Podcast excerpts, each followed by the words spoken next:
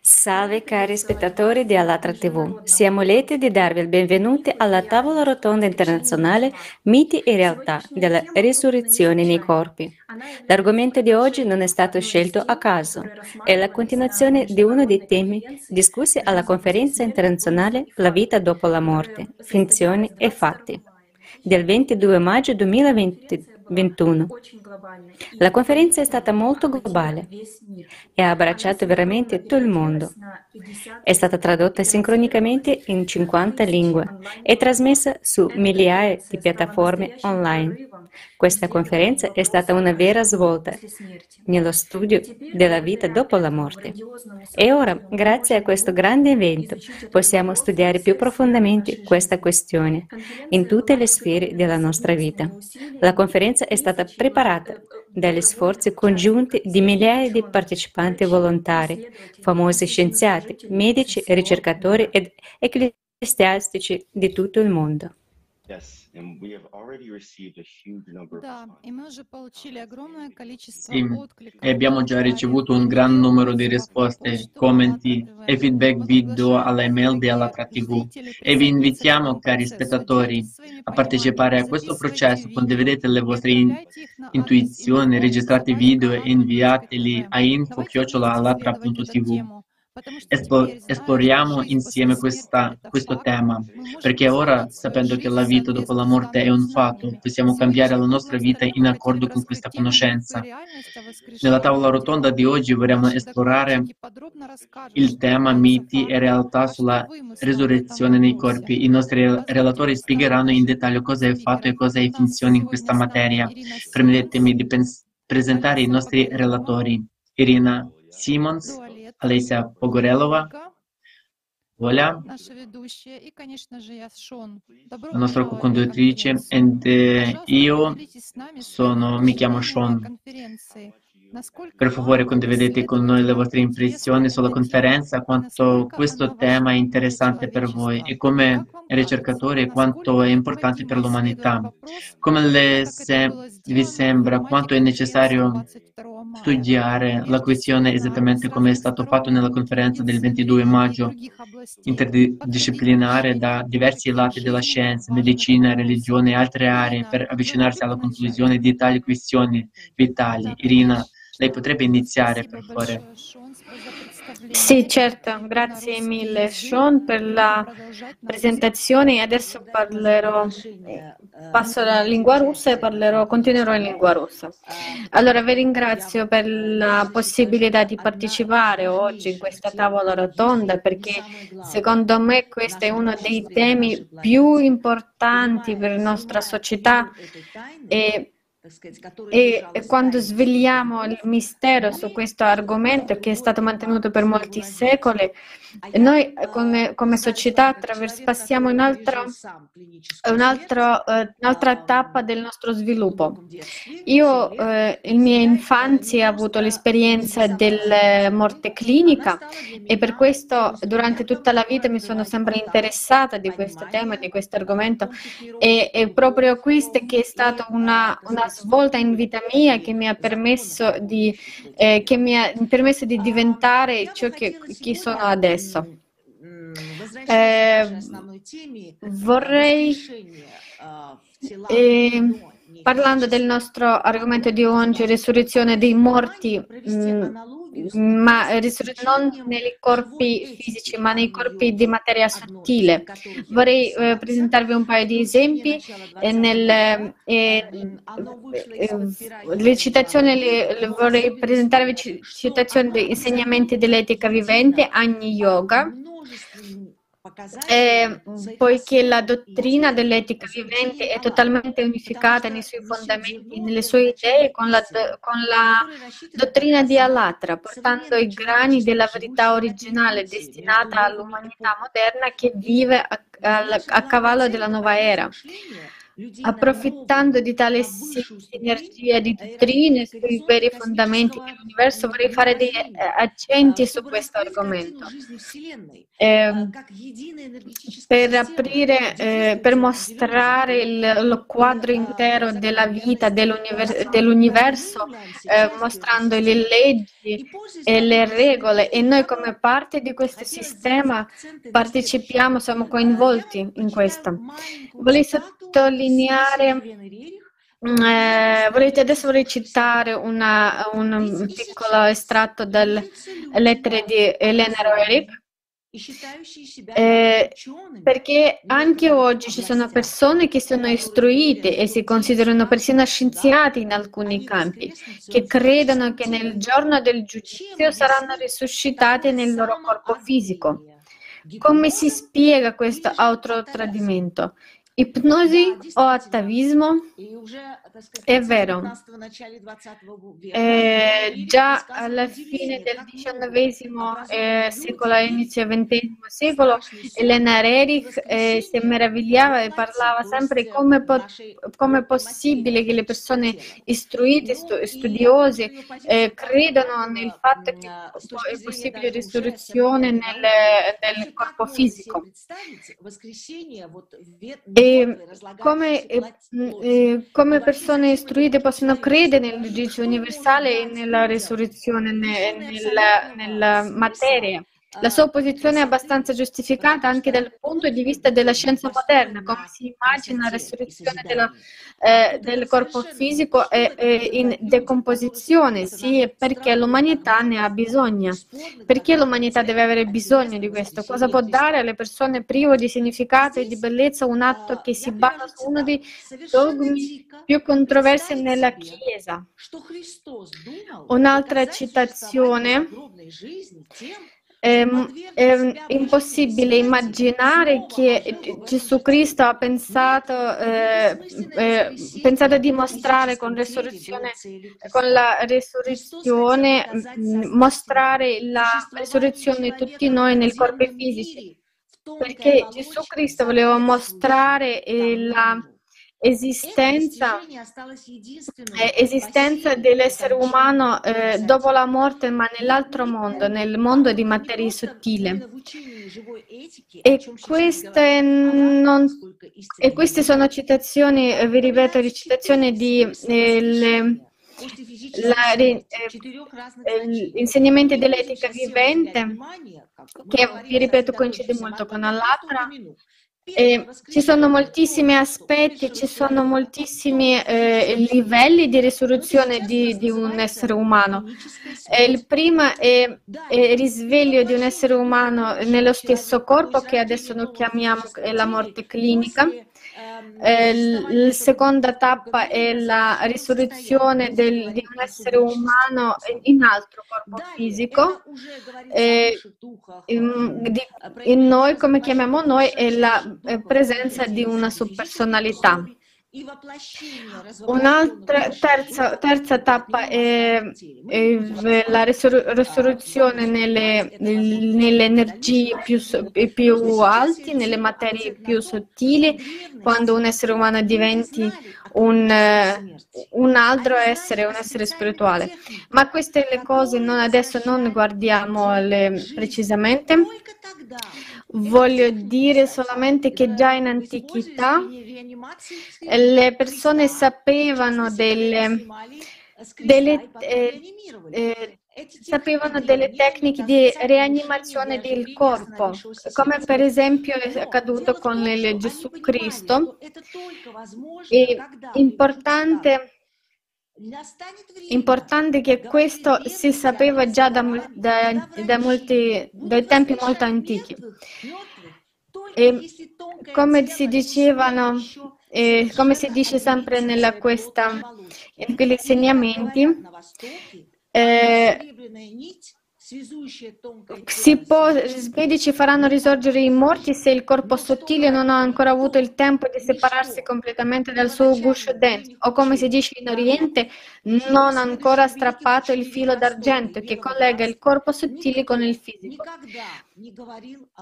Ma Nessuno di loro mai ha detto eh, della risurrezione nel corpo fisico, perché, eh, perché questo è assolutamente impossibile ed, ed è peribile, non può diventare imperibile. Imper- imperituro. Inoltre, per milioni di anni i nostri corpi fisici, i nostri casi per l'anima o lo spirito, la nostra personalità consistono di milioni di particelle, neutrini, che sono morti prima di noi e su questo pianeta, decaduti e trasformati nel composto della Terra. Poi, dei più piccoli elementi di piante e animali che hanno mangiato queste particelle di composto, e noi a nostra volta che abbiamo mangiato animali, piante, ha assorbito in noi tutto l'enorme mondo circostante in un corpo fisico. E come immaginate che ogni atomo di questa cellula, ogni parcella durante la risurrezione sarà, eh, deve essere strappata da, tutto, da qualche corpo e deve, eh, può essere risorta nel nuovo corpo fisico. È un'assurdità. È impossibile, è impossibile che ogni atomo, ogni particella di nuovo torna nel, eh, nel corpo, nell'organismo, nel sistema dove era prima, perché passando tutti questi migliaia, migliaia di anni eh, accadono miliardi di processi durante questa, durante questa eh, periodo. Quindi è impossibile che da... è un'assurdità. È, una, è veramente un'assurdità e non, non so perché per migliaia di anni le persone si, tro, si trovano in questo stato di, eh, di non capire, di non cercare di capire co- come veramente accade. E per questo che siamo, ci uniamo qui, per questo che mh, facciamo queste ricerche, per far capire le persone, per mostrare alle persone che eh, ci sono le certe leggi dell'universo e noi facciamo parte di questo universo, di questo sistema, e se studiamo, se co- comprendiamo queste leggi possiamo sapere come funziona la vita, come, eh, come che cosa accadrà, accade con noi, con, le, con la nostra parte spirituale. Eh, nell'Antico Testamento, nel libro di Ezechiele, eh, ci sono queste parole. E così dice il Signore, Dio a queste ossa. Ecco, io faccio entrare in voi lo spirito e vi verrete metterò. E su di voi... Così dice il Signore Dio a queste ossa: ecco, io faccio entrare in voi lo spirito e rivivrete, metterò su di voi i nervi e farò crescere su di voi la carne, su di voi stenderò la pelle e infonderò in voi lo spirito e rivivrete, saprete che io sono il Signore. Ma in queste parole non c'è niente eh, sulla risurrezione di una persona o di fatto già, eh, che già una sua personalità nel suo corpo precedente. Dice che il Signore porterà il suo spirito nella polvere e creerà una nuova persona. Poi c'è un'altra citazione eh, da, da Bibbia ai Corinzi. Eh, eh, cito, eh, vi dico questo ai fratelli: carne e sangue non possono ereditare il regno di Dio, n- né ciò che si corrompe può ereditare l'incorruttibilità. Queste parole chiariscono che non ci può essere risurrezione nel corpo fisico, perché il corpo è corruttibile, è un guscio, è un guscio temporaneo. E poi ci sono altre citazioni, il libro di Giovanni sul giorno del giudizio. Non meravigliatevi di questo. Viene l'ora in cui tutti coloro che sono nei sepolcri udranno la sua voce e usciranno. Quanti fecero il bene per una risurrezione di vita e quanti fecero il male per una risurrezione di condanna. Quindi Tutte queste istruzioni cristiane, eh, voglio dire in tutte le religioni, eh, in, eh, ma io adesso parlerò solo come l'esempio del cristianesimo. Eh, quindi tutte queste istruzioni finora esistenti non contengono istruzioni utili a, e precise riguardo perché il paradiso, il purgatorio e l'inferno non esistono nella forma descritta. L'ingresso nell'aldilà non dipende dalla grazia o dal disfavore dei, eh, dei preti, ma principalmente dalle, dalle proprie aspirazioni.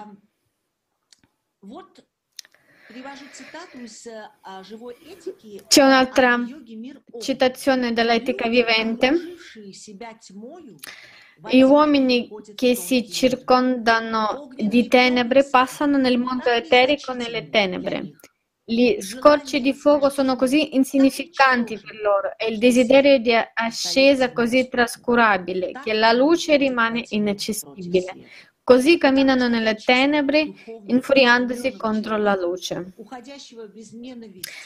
Perché per un uomo puro e aspirante che parte eh, senza odio e malizia, che lascia questa vita senza, con il cuore eh, pulito e aperto, il momento della morte, il momento della massima beatitudine, cioè, questa è la massima gioia, il massimo, eh, massimo riempimento, perché la bontà liberata vola nella splendore della luce.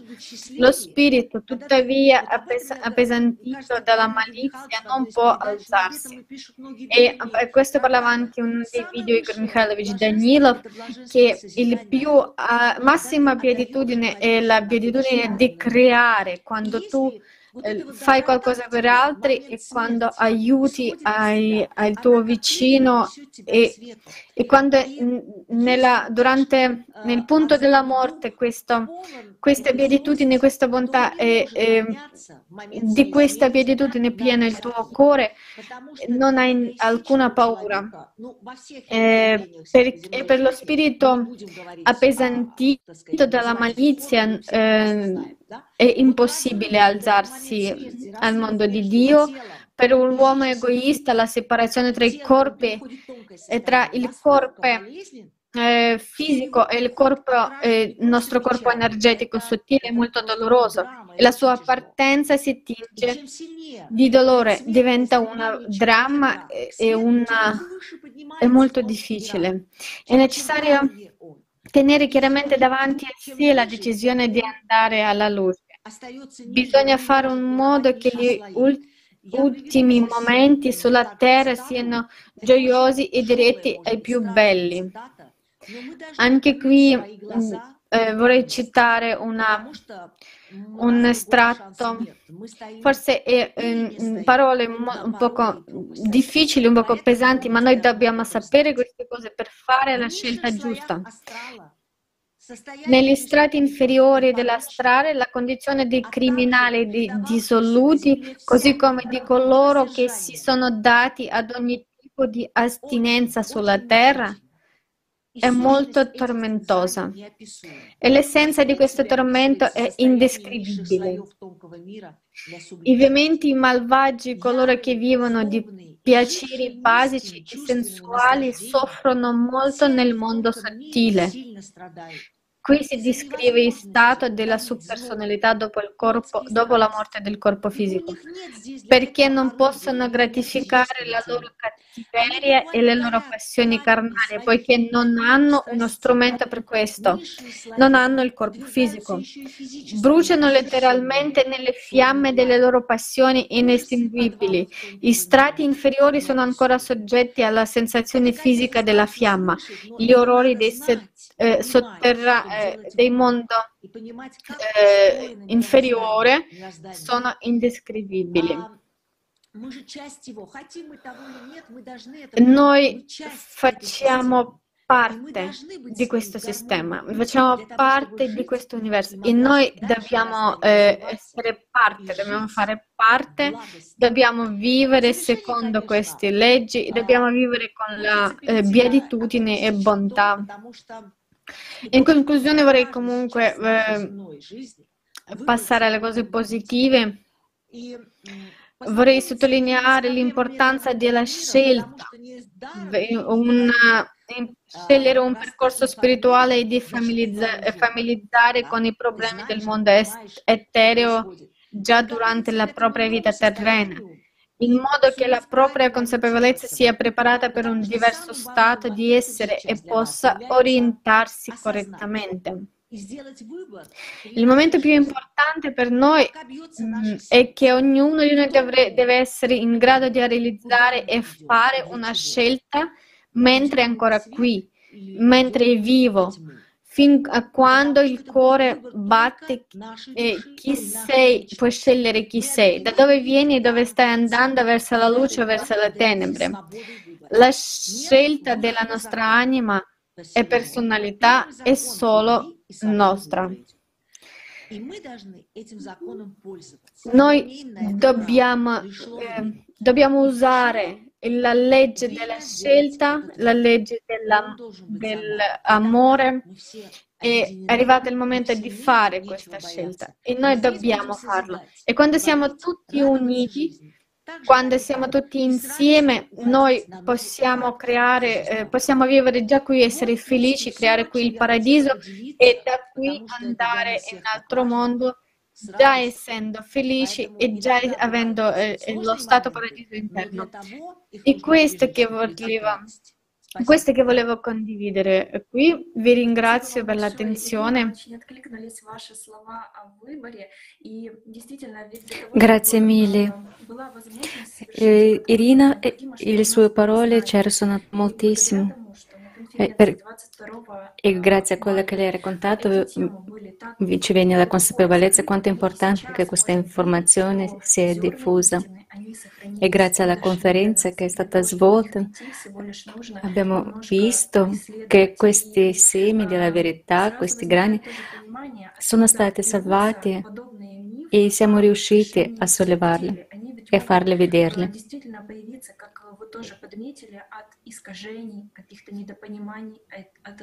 Perché viene tradotto e viene portato alla gente che risusciteremo nelle, nei corpi, perché la distorsione della verità è stata attraverso i millenni. Invece se leggeremo attentamente i scritti dei nostri profeti, vedremo che loro parlavano della risuscitazione nello spirito. Ora passo la parola a Sean. Grazie. E anche volevo aggiungere che tutti a un certo punto della loro comprensione si sono chiesti cosa succede dopo la morte. Le nostre azioni in questa vita saranno punite o premiate. Avremo l'opportunità per riformare o cambiare le nostre azioni dopo la morte. La nostra vita continuerà subito dopo. O dobbiamo aspettare la fine dei tempi. La storia de, dell'aldilà è la storia delle nostre speranze per qualcosa dopo la morte e le nostre paure, che non ci sia nulla.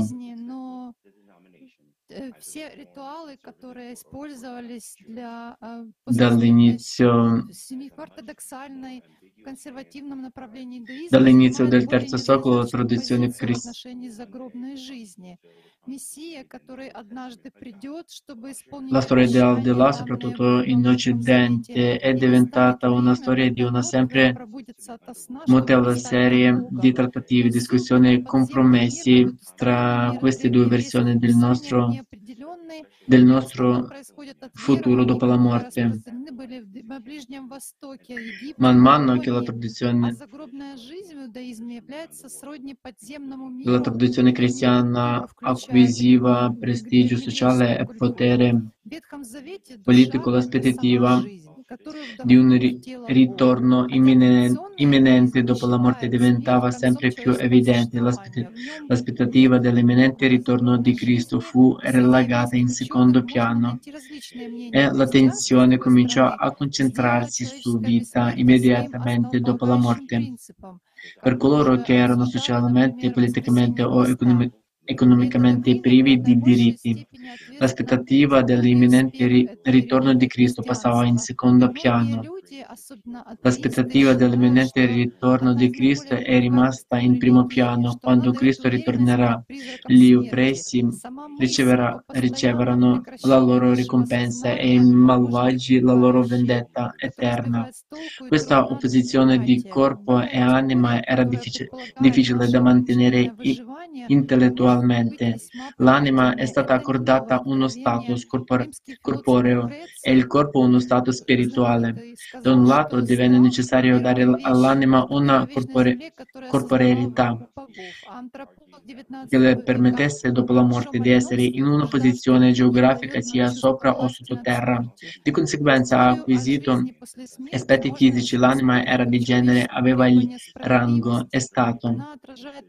Per l'elite intellettuale greca non cristiana dei primi quattro secoli dopo Cristo la nozione di risurrezione del corpo nei giorni del giudizio era assurda. C'era una contraddizione tra l'idea della vita eterna concentrata sull'amore e l'adorazione di Dio, escludendo le relazioni umane, e l'idea della vita eterna centra- centrata sulle relazioni umane relazioni, e l'idea della vita eterna c- centrata sulle relazioni umane ed esclusione complet- completa da Dio.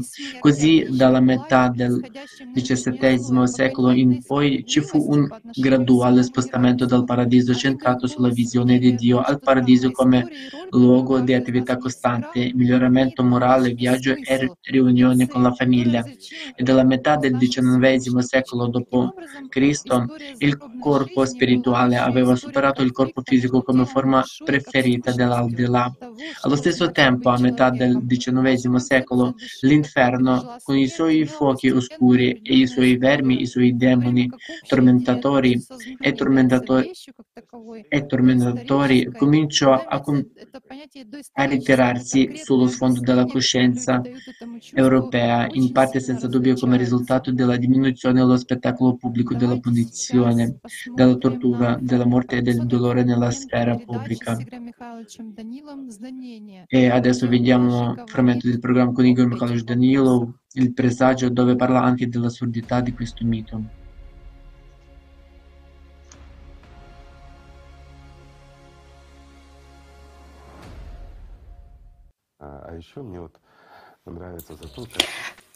Tornando di nuovo al cristianesimo, mi piace anche come costringono la gente a credere nella risurrezione dei corpi.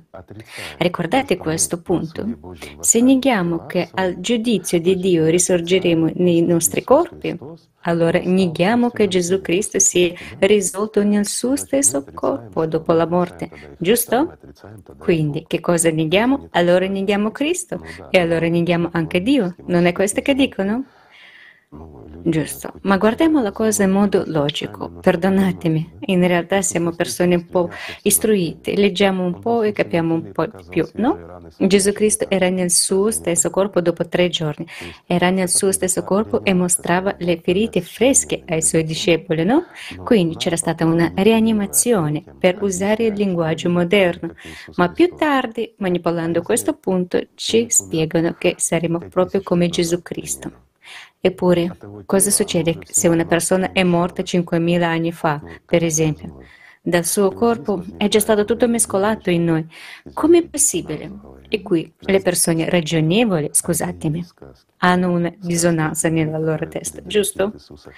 Ma queste sono favole, favole di persone che erano lontane da Gesù Cristo, che non lo ascoltavano e non condividevano ciò che lui aveva portato.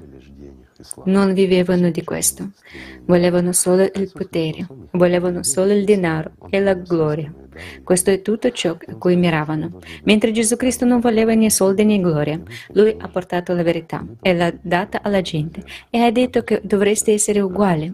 Nessuno dovrebbe essere superiore o inferiore e dovreste amare l'uno l'altro, amici miei. Allora tutto andrà bene, non è così? È così.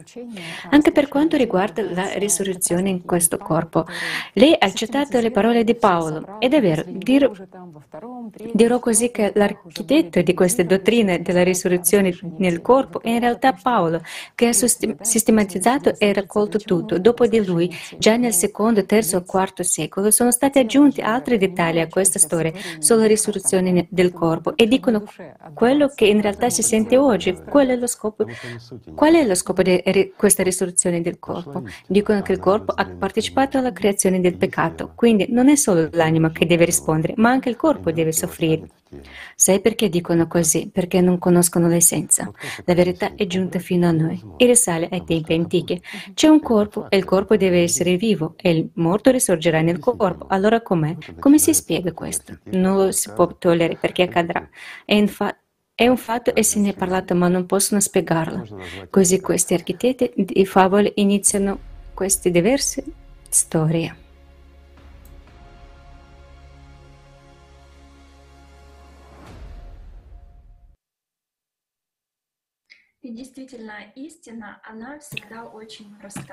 Sì, è vero, la verità è sempre molto semplice e è sempre una sola.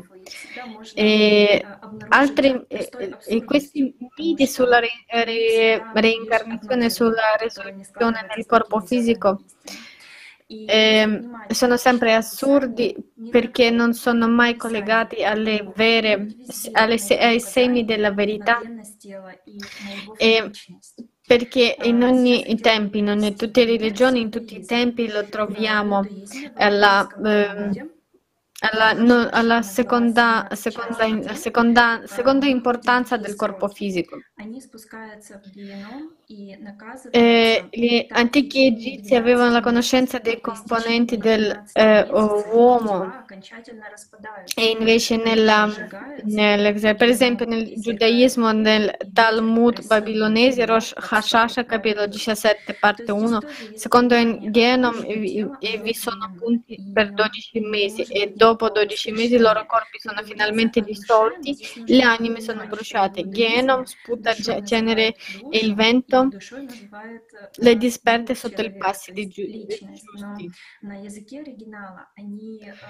E quindi e nell'antico Egitto le persone avevano la conoscenza dei componenti dell'uomo, che l'uomo consiste in un corpo fisico, un corpo spirituale, un, cor un cuore, un, uh, una gemello, un'anima, uno spirito, eh, spirito eterico e materiale, e un'immagine, eh, un nome.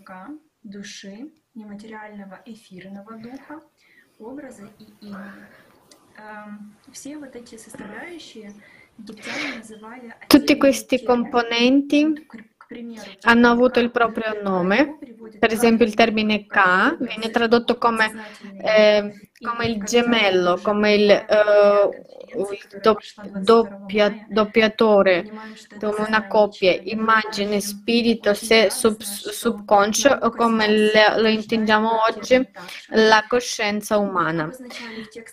E questo viene confermato anche dalla scienza ai giorni nostri. Ba era designato nei testi delle piramidi sotto forma di un uccello. Ba continua ad esistere anche dopo la morte del corpo. A giudicare della forma verbale di questa parola, che si trova nei primi testi, gli specialisti la traducono come potenza o potenza vitale. Invece Ahu è uno spirito trasparente dis disincarnato che è vicino a Ba, ma ancora qualcosa di, ma, uh, ma comunque è diverso. Cioè Ahu, nelle nostre parole, è, una, è la personalità.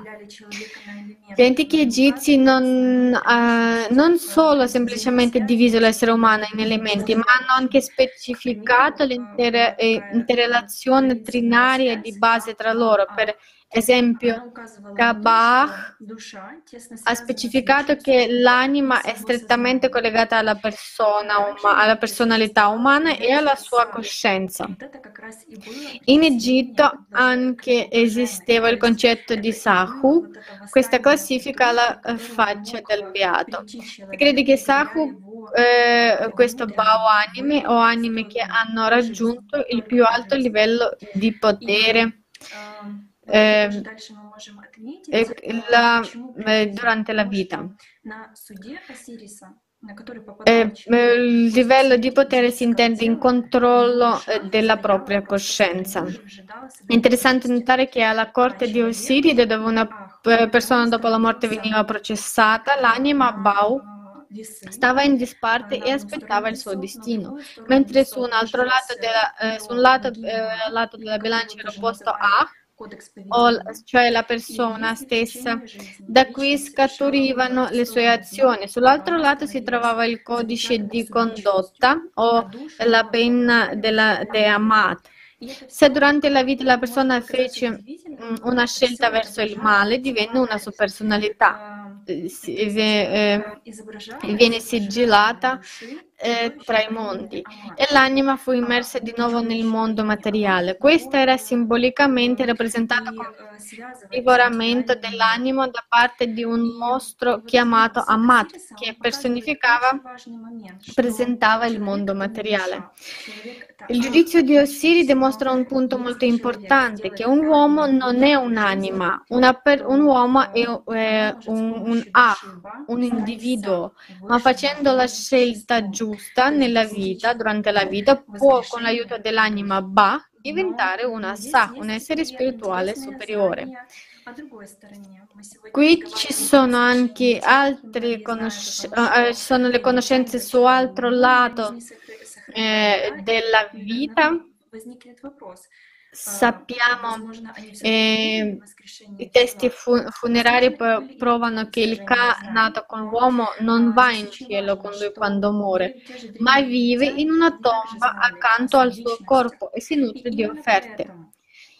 Eh, eh, gli antichi egizi conoscevano anche la, eh, l'informazione sulla sua personalità, per questo veniva conservato eh, l'immagine di una, della persona.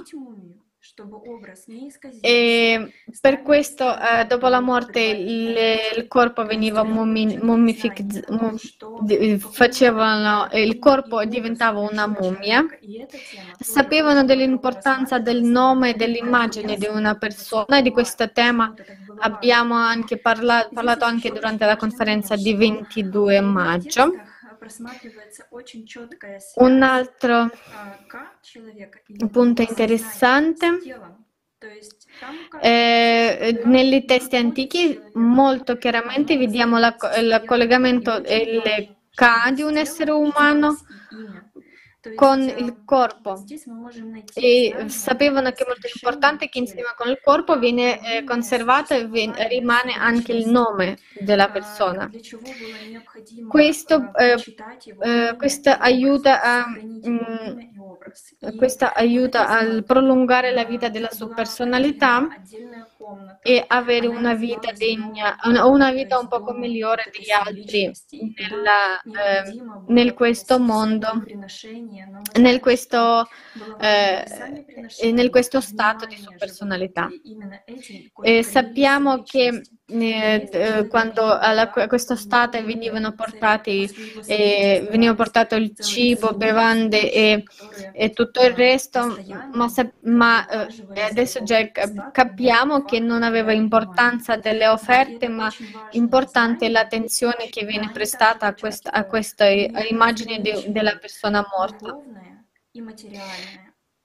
Eh, vediamo anche che molto viene diviso, viene diviso molto la, la parte spirituale e la parte materiale di ogni essere umano. Di questo si sapeva già dai tempi antichi, e adesso vorrei passare la parola a, a Aleisia, che racconterà eh, ancora di più su questo tema della resurrezione nel buddismo, però prima vorrei chiedere a Aleisia eh, eh, di condividere le tue opinioni dopo la conferenza di ventidue maggio e eh, condividere ciò Eh, ciò che ha eh, compreso, ciò che ha conosciuto, e secondo te quanto è importante parlare di questo argomento e da quanto è importante questa informazione che è stata svelata dai scienziati. Salve cari amici, vorrei ringraziarvi per l'opportunità di partecipare a questa tavola rotonda, per avermi dato la possibilità di condividere la mia comprensione dopo aver visto la conferenza La vita dopo morte, finzioni e fatti. La conferenza è, davvero, è stata veramente unica nel suo genere e non potevo immaginare che noi, essendo in diversi paesi del mondo, comunicando in diverse lingue, potessimo raccogliere insieme così tante informazioni interessanti per tutta l'umanità, per i nostri figli che in futuro vedranno questa conferenza, avendo dimostrato su ricerche scientifiche attuali l'esistenza di una condizione, l'inferno, una subpersonalità in un uomo. Credo che presto potremo fare la stessa conferenza e dare i fatti dell'esistenza, o meglio, la vita del Dio eterno. Anche se non lo possiamo vederlo con i nostri occhi o sentirlo con le nostre mani, ma c'è quella fonte immisurabile di vita che nutre il nostro mondo, comp- compresi i nostri corpi. Sono molto contenta che abbiamo la possibilità di tenere delle, confer- delle conferenze così belle, dove possiamo semplicemente conoscerci, dove possiamo sentire le opinioni degli scienziati, la loro lunga esperienza di lavoro sullo studio dell'esperienza quasi premortale, una condizione di subpersonalità, e ora noi online, in qualsiasi posto del mondo, possiamo vedere il loro lavoro. Credo che tutti coloro che vedranno questa conferenza in futuro potranno capire e comunicare a con- a conoscere se stessi in presente, che grazie alla conferenza possiamo raggiungere l'armonia tra di noi e smettere di fare errori e inimicizie.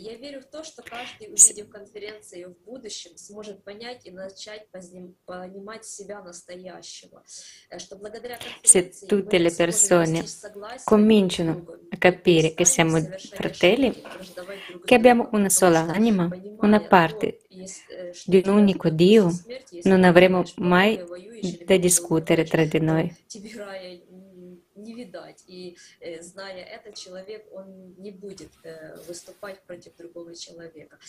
E conoscendo che una persona, se farà del male, non vedrà il paradiso, una persona non lo farà. Grazie a questa conferenza tante persone avranno questa comprensione.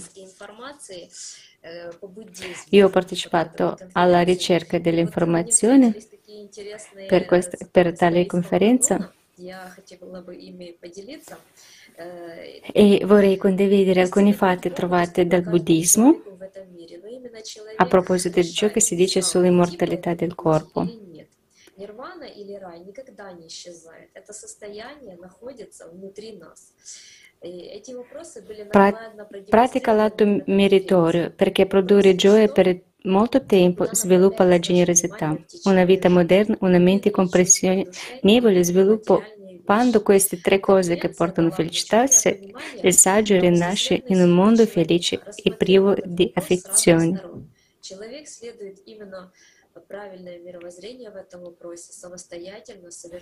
Da queste parole diventa chiaro che le buone azioni che l'uomo compie nel corso della vita e costituiscono il suo ulteriore destino, e questo è ciò a cui l'uomo deve aspirare. E diventa chiaro che non c'è immortalità nel corpo se la vita dello spirito è immortale, nella scelta e nella posizione attiva della persona nel corso della vita. E cosa succede all'uomo che non segue la buona vita? Ci sono suttas anche su questo dal canone Pali.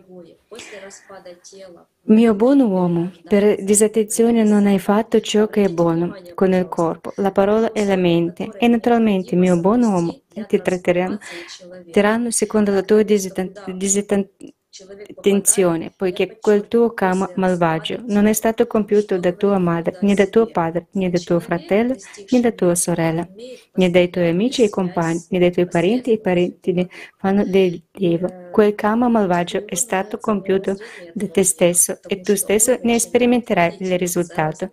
Cioè, possiamo concludere da questo sutta che un uomo è responsabile delle proprie azioni, e questo frammento, sperimentando il suo risultato, vorrei anche notare, perché spesso ci identifichiamo con il corpo, i suoi problemi, ma in realtà è la personalità che è capace di sentire, è la personalità che può diventare immortale ed eterna.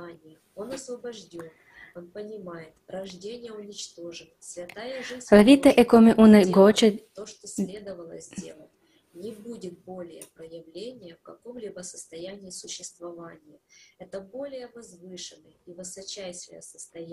Un Tathagatta sorge nel mondo perfetto, pienamente autorisvegliato. Quando è liberato arriva la conoscenza. Esausta è la vita, vissuta la santità, operata l'opera. Non esiste più questo mondo. Comprende egli allora. Anche questa è un'altra delle cose più alte e più belle, del raggiungere delle quali i monaci menano vita ascetica preso di me. Fate attenzione a ciò che dice Buddha, la nascita è, è distrutta e non ci saranno più manifestazioni di esistenza. Cioè, avendo raggiunto la fusione della personalità con l'anima, non si nascerà più un, in un corpo umano, perché si ha già la vita eterna con Dio, ma non si parla di immortalità nel corpo, si parla di uno stato più sublime e più elevato. Leggeremo un'altra citazione. Coloro che sono risvegliati e consapevoli, vestiti del loro ultimo corpo con la gioiosa conoscenza. Mentre chi ha abbandonato la Brahma per, pur nel mondo è andato oltre. Ascoltando queste belle parole della bocca del Buddha, ci si rende conto che egli era davvero in costante comunicazione con Dio, e abbiamo l'opportunità di ascoltare la verità attraverso il suo messaggero. Ha sempre spiegato facilmente e agevolmente alla gente la via verso Dio su semplici esempi mondani. Grazie mille a tutti. Noi abbiamo tutte le possibilità di scoprire la verità, abbiamo le tecnologie per diffondere queste informazioni, anche per semplicemente conoscerci, per fare amicizie, per costruire una società creativa. Perché dopo la conferenza, la vita dopo la morte, pensione fatta, ha fatto vedere a tutto il mondo che la gente veramente lo vuole. Il momento adesso più importante è che non tutte le persone sanno di questa conferenza e dobbiamo divulgare queste informazioni. Grazie mille a tutti. Adesso vorrei continuare a eh, vedere questo argomento dal punto di vista dell'Islam. Anche nell'Islam esiste questa, mh, questo mito, e vediamo insieme il video intervista con, con Aydar Khairuddin, fu un, con, un candidato delle scienze filosofiche, un re, religio, religioso e autore dei libri.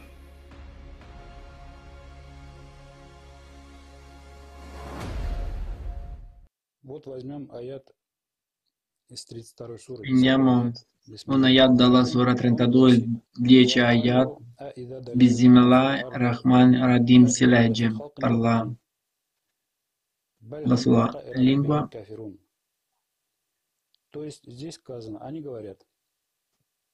così dice, dicono, quando saremo dispersi, quando saremo persi nella terra, nella tomba, significa dispersi, siamo nella nuova creazione.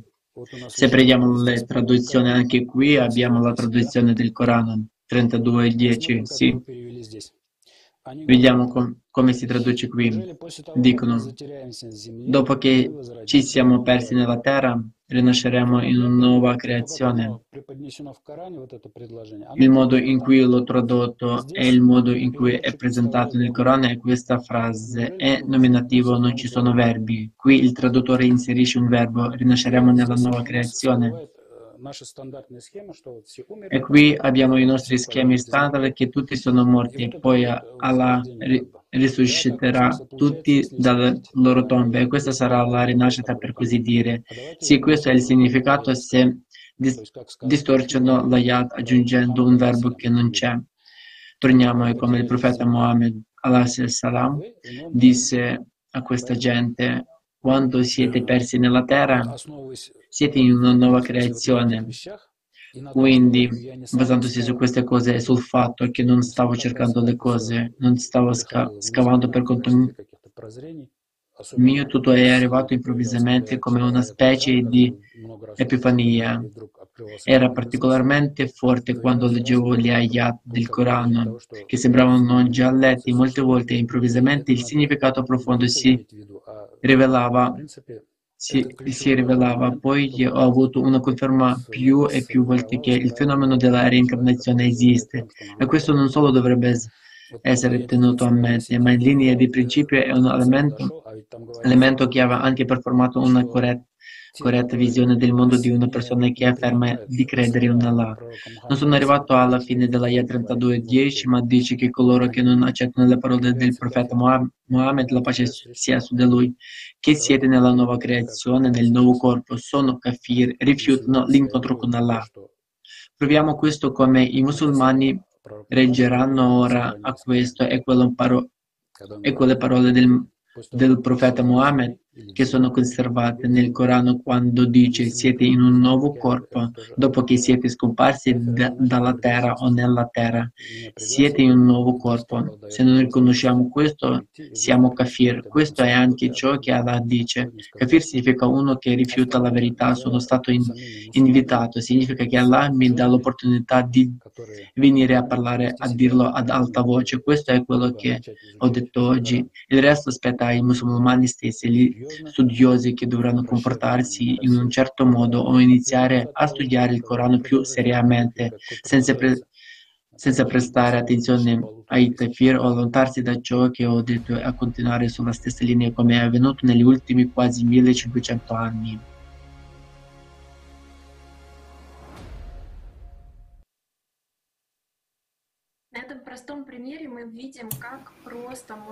Su questo esempio semplice vediamo come è facile è, è distorgere, distorgere la, vera, la verità, basta aggiungere un verbo e cambia completamente il senso. Ma le persone avevano sempre le conoscenze sulla subpersonalità perché il profeta ne parlava. Abbiamo imparato il concetto di subpersonalità e sono nei nostri, sono nei nostri corpi. I profeti parlavano anche dei tempi finali, parlavano anche di ciò che accade durante questo periodo. E adesso vediamo il video, l'estratto dal video con la partecipazione di Igor Mikhailovich Danilov sui fenomeni che accadono già adesso.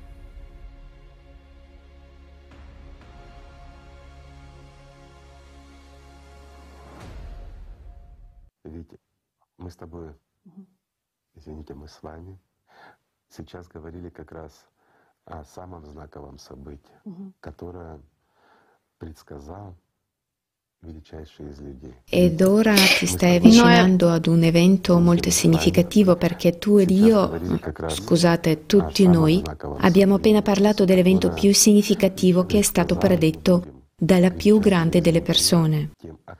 Quindi, dopo questo evento, il risveglio delle subpersonalità inizierà attivamente e più ci avviciniamo all'ultimo giorno, più i morti diventeranno attivi e più interferiranno nella vita dei vivi. Questo è vero. Non è paura, ragazzi, non sono favole. Questo sta già accadendo. Perché? Tanto per capire Abbiamo condotto esperimenti e con la piramide, se qualcuno si ricorda, si trattava di usare simboli e trasmettere informazioni a distanza, e questo funziona davvero. Se non l'avete visto, guardatelo, è sul canale Alatra tivù. C'è stato un fenomeno che molte persone hanno scoperto più o meno per la prima volta, ma in realtà era un effetto naturale. Quando, per esempio, l'evento ha avuto luogo trasmissione di informazioni da parte dell'operatore il giovedì, ma la gente aveva ricevuto informazioni già il martedì. Come potevano le persone sapere, Tatiana? In anticipo, la risposta in anticipo. L'hanno scritta e la risposta era assolutamente corretta. Significa che il tempo nel mondo materiale è lineare, nel mondo materiale, mentre quando parliamo di strutture materiali sottili o andiamo oltre la materia ordinaria, lì è tutto raccolto in un punto, lì è diverso, fisica diversa, processi diversi. Per quanto riguarda quelle stesse superpersonalità, si tratta di materia sottile. Sentono, capiscono e sanno perché per loro è un evento che ha già avuto luogo. Il paradosso è che da diversi anni gli psichiatri e gli psicologi che conosciamo hanno cominciato a fare domande e a notare che ci sono sempre più persone che lamentano problemi di sonno. Cioè le persone fanno più sogni, sogni attivi, quando incontrano i loro parenti morti e sconosciuti, masse di sconosciuti che girano nella loro testa. Negli ultimi anni sempre più persone hanno notato che durante il giorno hanno pensieri con immagini di persone che non hanno visto, non le ricordano. Sì, lo capisco dal punto di vista della psichiatria, della psicologia. Abbiamo parlato con degli specialisti, mi hanno fatto queste domande e proprio recentemente abbiamo avuto una conversazione simile e cercano di spiegare questo. È chiaro riguardo all'anno duemilaventi. C'è la pandemia, è un momento difficile, la salute mentale sta soffrendo, è difficile per tutti e questo potrebbe spiegare perché sorgono molti di questi pensieri. Ma che dire dell'anno duemiladiciannove, quando tutto era tranquillo e tutto questo non aveva luogo, ed è in tutto il mondo, non colpisce qualche paese in particolare, è un effetto che si nota in tutto il mondo, a tal punto che gli esperti se ne sono già accorti, ma hanno fatto una domanda: che cosa sta succedendo? Perché appaiono molte persone malate? Quelle persone non sono malate, sono solo il tipo di persone che notano le anomalie che si verificano. Non tutte le persone possono notarle. Dopotutto una massa di persone non noterà i morti nemmeno quando sono attivi. È naturale per loro. Beh, alcune facce girano nella loro coscienza, parlano con loro per abitudine, molti saranno trascinati in una discussione, una conversazione, eccetera. Ma perché i morti cominceranno ad attaccare i vivi? Proprio perché i vivi scelgano la vita e non la morte. Le subpersonalità lotteranno per la loro vita e stanno già combattendo. È un tipo di altruismo? Non è altruismo, la subpersonalità non può essere altruista. Ecco perché è subpersonalità, è stata egoista durante la vita, quindi è diventata morta. Ma l'annientamento è molto terrificante per lei, è la fine, è l'oscurità. Sì, lo stato di subpersonalità è poco invidiabile, è tormento, è sofferenza, ma è vita. Non importa com'è, è vita. Le subpersonalità capiscono che non hanno possibilità, ma non vogliono morire ora, vogliono morire dopo. In fondo la coscienza rimane la stessa che abbiamo ora, mentre noi cerchiamo sempre di rimandare ciò che è male e vogliamo che le cose buone accadano più velocemente, vero amici? Così questa abitudine rimane in noi anche dopo la morte, pertanto l'evento che sta per accadere è molto significativo. Significa che tutti ci costringeranno effettivamente a muoverci nella direzione della conservazione della vita? Sai, se fosse più manifesto, se i morti uscissero dalle loro tombe come nei film, venissero e ci costringessero, allora probabilmente ci muoveremmo. Ma quando i pensieri entrano nella testa, molte persone non se ne accorgono. Inoltre Igor Mikhailovich, in particolare nell'Islam, si dice che i sogni dei credenti raramente mentiranno prima dell'ora del giudizio. Certo, questo è stato detto esattamente di questi tempi, che i sogni diventeranno veritieri. Perché veritieri? Questo non significa che ci saranno sogni che ti diranno cosa ti succederà domani, no. Saranno veritieri nel senso che i morti vi diranno che morirete.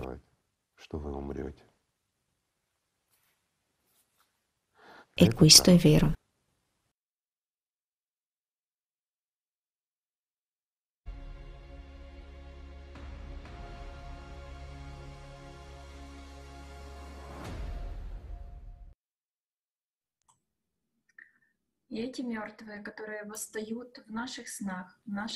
Questi morti che risuscitano nei nostri corpi, nei nostri pensieri, loro si svegliano nei nostri corpi vivi. Queste sue personalità. In pratica, come è stato detto nella, in questo video,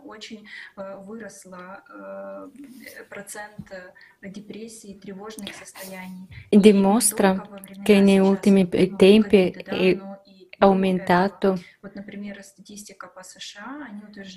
la, la, è aumentata la quantità di malattie mentali.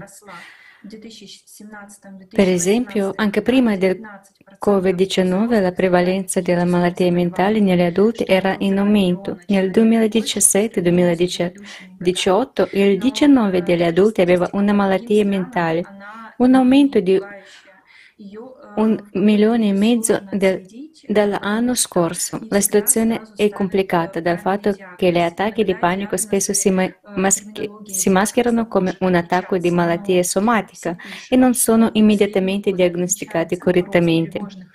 In generale è una diagnosi molto vaga, nomi diversi di in diversi paesi e documenti, quindi la statistica è così approssimativa. approssimativa. Chi e cosa è stato contatto non è sempre chiaro. È vero che tutti scrivono che negli ultimi anni c'è stato un aumento dei disturbi d'ansia e degli attacchi di panico. Sta a noi decidere cosa succede dopo, cosa succederà dopo, sui tempi finali e sulla scelta. Quando abbiamo bisogno di capire che abbiamo veramente bisogno della società creativa in questo momento, statistiche di depressione, insoddisfazioni, incubi. La gente non sa cosa le sta succedendo, hanno bisogno di sapere e capire e di, di, di, e spetta a noi di prendere la responsabilità per queste persone, perché tutti i profeti parlavano dei ultimi tempi, dei tempi della scelta delle persone, so, dell'importanza delle scelte che devono essere effettuate in questi periodi. Non si tratta di morte per tutti i viventi, ma di una vita, via di, per la vita, di vita, verso la vita. Costruire una società degna dell'essere umano. E se lo faremo, noi vivremo. E per farlo, per renderlo reale, le persone devono capire che cosa sta succedendo attualmente nel mondo. È importantissimo che noi facciamo la scelta e ci mettiamo in azione. Sì, Olga, sono d'accordo con lei e sostengo il suo entusiasmo nella costruzione della società creativa. Gli stati in cui la gente si trova già adesso non faranno che peggiorare ogni giorno che passa, ma abbiamo una possibilità e una grande opportunità di cambiare tutto. Se scegliamo di svilupparci in un vettore creativo, arriveremo al punto in cui non ci sarà più una sola persona sulla Terra che soffra per queste condizioni. Ma se vogliamo davvero mettere in ordine il nostro pianeta, è importante che capiamo che ogni secondo della nostra procra- procrastinazione costa la vita degli altri, e se procrastiniamo tutti questi disturbi mentali e condizioni negative continu- continuano a intensificarsi e a mettere sotto pressione le persone. A questo proposito vorrei rivolgere una domanda ai nostri partecipanti alla tavola rotonda.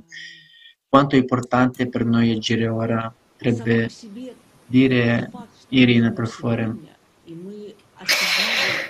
Già il fatto che stiamo vivendo eh, giorno d'oggi e comprendiamo l'importanza di questo momento che, eh, che stiamo osservando e ciò che vediamo, e consapevolezza che, che periodo è, già eh, rende noi responsabili. Perché questi processi mh, eh, accadono eh, con o senza la nostra partecipazione, perciò noi siamo oh, eh, obbligati, eh, noi, sia, dobbiamo, noi dobbiamo eh, unirci, dobbiamo aiutare gli altri. Purtroppo adesso la maggior parte delle persone è come, come se fosse cieca e, e, e non sente, ma noi dobbiamo comprendere questo stato e dobbiamo eh, capire perché sta succedendo, perché stanno in questo stato. Dobbiamo iniziare a parlare, dobbiamo iniziare a raccontare raccontare di, di ciò che parlavano i profeti, di ciò che sta accadendo, di ciò che possiamo fare e dobbiamo fare, qualche volta con le parole proprie. Dobbiamo far nascere questa luce, dobbiamo mettere queste semi della verità che poi, eh, che poi crescerà, perché non abbiamo l'altra scelta. Adesso noi eh, come partecipanti attivi dobbiamo fare molto di più di ciò che eh, molto di più degli altri, e noi abbiamo la responsabilità uno davanti all'altro, abbiamo responsabilità davanti a tutto il mondo e non abbiamo il diritto di lasciare questa strada. Non possiamo permettere di continuare in questo modo, non possiamo accettare più questi dogmi eh, che sono stati imposti per migliaia di anni. Noi ci troviamo alle, alle scaline basse della, per piramidi enormi dello sviluppo, dell'evoluzione spirituale di, della nostra società. Noi dobbiamo ricordare che siamo alla base, che, che dipende da noi. E sapete, c'è una, una bella citazione eh, sempre nell'Etica Vivente. Eh, Signore, dammi la forza perché seguo a te, e seguo la luce e, passo, e do la mano al mio, al mio prossimo. E sapete che se ci uniamo noi saremo molto, eh, molto forti e nessuno non potrà dividere. E solo in questo modo possiamo arrivare alla comprensione di, dello scopo, unico scopo grande, uno scopo globale di noi come, come umanità, e dobbiamo ricordare di questa responsabilità. E tutto questo dobbiamo fare con una grande felicità, con una grande gioia, e penso che proprio questo è che sta accadendo. Grazie mille Irina, veramente noi lo stiamo già facendo. Volevo chiedere anche a Aleisia come vedete voi quanto sono importanti le azioni di ogni persona. Secondo voi quanto può cambiare una persona con le proprie azioni? Sì, veramente può cambiare molto, anche se prendo la mia vita. Prima di conoscere Allatra è stata veramente completamente diversa. E quando ho conosciuto Allatra e ho conosciuto questa frase che tu puoi fare veramente tanto, davvero tanto, io non ci ho creduto. Come se Come può fare una persona tanto e cambiare qualcosa senza avere possibilità o, o senza essere al potere? Ma ora vedo che abbiamo tanti strumenti, abbiamo l'internet, abbiamo i traduttori online. Possiamo comunicare tra di noi, e io non mi sono mai aspettata da me stessa che tutte le persone sono uguali, e perché ci stanno insegnando che le persone di altre, altre nazionalità sono i nostri nemici, ma quando li conosci ti rendi conto che anche loro vogliono vivere felicemente e fanno veramente tanto.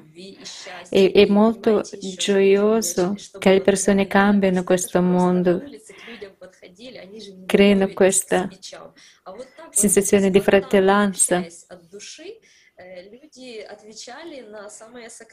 Quando le persone spontaneamente comunicano dall'anima all'anima, si rendono conto che hanno qualcosa in comune, qualcosa che ci unisce. E questo è veramente molto gioioso. Io sono molto grata di far parte di questo movimento, sono molto grata ai volontari di questo movimento che danno la luce a tante informazioni. E se vedremo queste informazioni su tutti i canali, su tutti i mass media, noi potremo costruire una società creativa. Perché guardando solo alcuni dei video tu non puoi pensare al male, male o fare del male, perché ti riempiono di gioia e positività. E uno dei otto principi della società creativa, che si chiama la chiarezza e la trasparenza di informazioni per tutti, parla proprio di questo, di quanto è importante che tutte le informazioni siano trasparenti e accessibili a tutti gli esseri umani. E tutte queste conferenze, la vita dopo la morte, invenzioni fatte, è stata veramente accessibile a tutte le persone.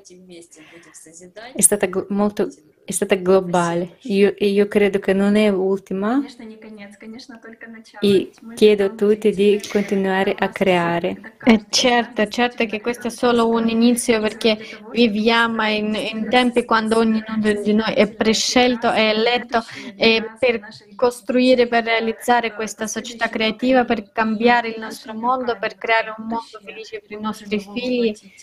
E, e con le, proprio con le nostre mani possiamo fare tutto questo e veramente un, se un, ci uniamo possiamo fare moltissime cose. La nostra diretta di oggi eh, sta svolgendo al termine. Vorrei ringraziare a tutti i nostri relatori per la partecipazione, per aver approfondito i tempi trattati alla conferenza La vita dopo la morte, funzioni e fatti, e grazie alle conoscenze acquisite durante la conferenza non dobbiamo più credere alle varie favole che ci sono state raccontate. E come possiamo veramente apprezzare la vita qui se non sappiamo cosa accadrà dopo la morte, se non abbiamo informazioni veritiere, se non capiamo la, il, il prezzo di ogni momento eh, che, di questa vita? È veramente una grande gioia che questa informazione viene diffusa in tutto il mondo, che viene eh, discussa a livello, discussa a livello, di, eh, livello scientifico. E, eh, questa conferenza veramente cambia, eh, cambia le vite, può cambiare la vita dell'intera società. Finalmente eh, dopo questa conferenza tutti i pezzi del puzzle si sono riuniti e abbiamo un quadro completo sul tema del destino dopo la morte. Per la prima volta nella storia rappresentanti di diversi campi della scienza hanno lavorato insieme per portare questa conoscenza all'umanità, perché la verità deve essere eh, accessibile a tutti. Vi invitiamo a partecipare alle nostre prossime dirette, tavole rotonde, scrivete le vostre domande, commenti e feedback, eh, registrate i video, invitate eh, sulle mail info chiocciola alatra punto tv, scrivete anche eh, i commenti sotto il video, quali altri argomenti vorrete sentire alle tavole rotonde, estendendo i temi della conferenza. Non dimenticate di condividere la conferenza La vita dopo la morte, finzioni e fatti con tutti i vostri amici e conoscenti sulle reti sociali, perché questo è ciò che è importante per ognuno. Unitevi eh, amici a questo progetto, perché solo insieme possiamo cambiare il mondo e costruire un, un futuro meraviglioso per tutti noi.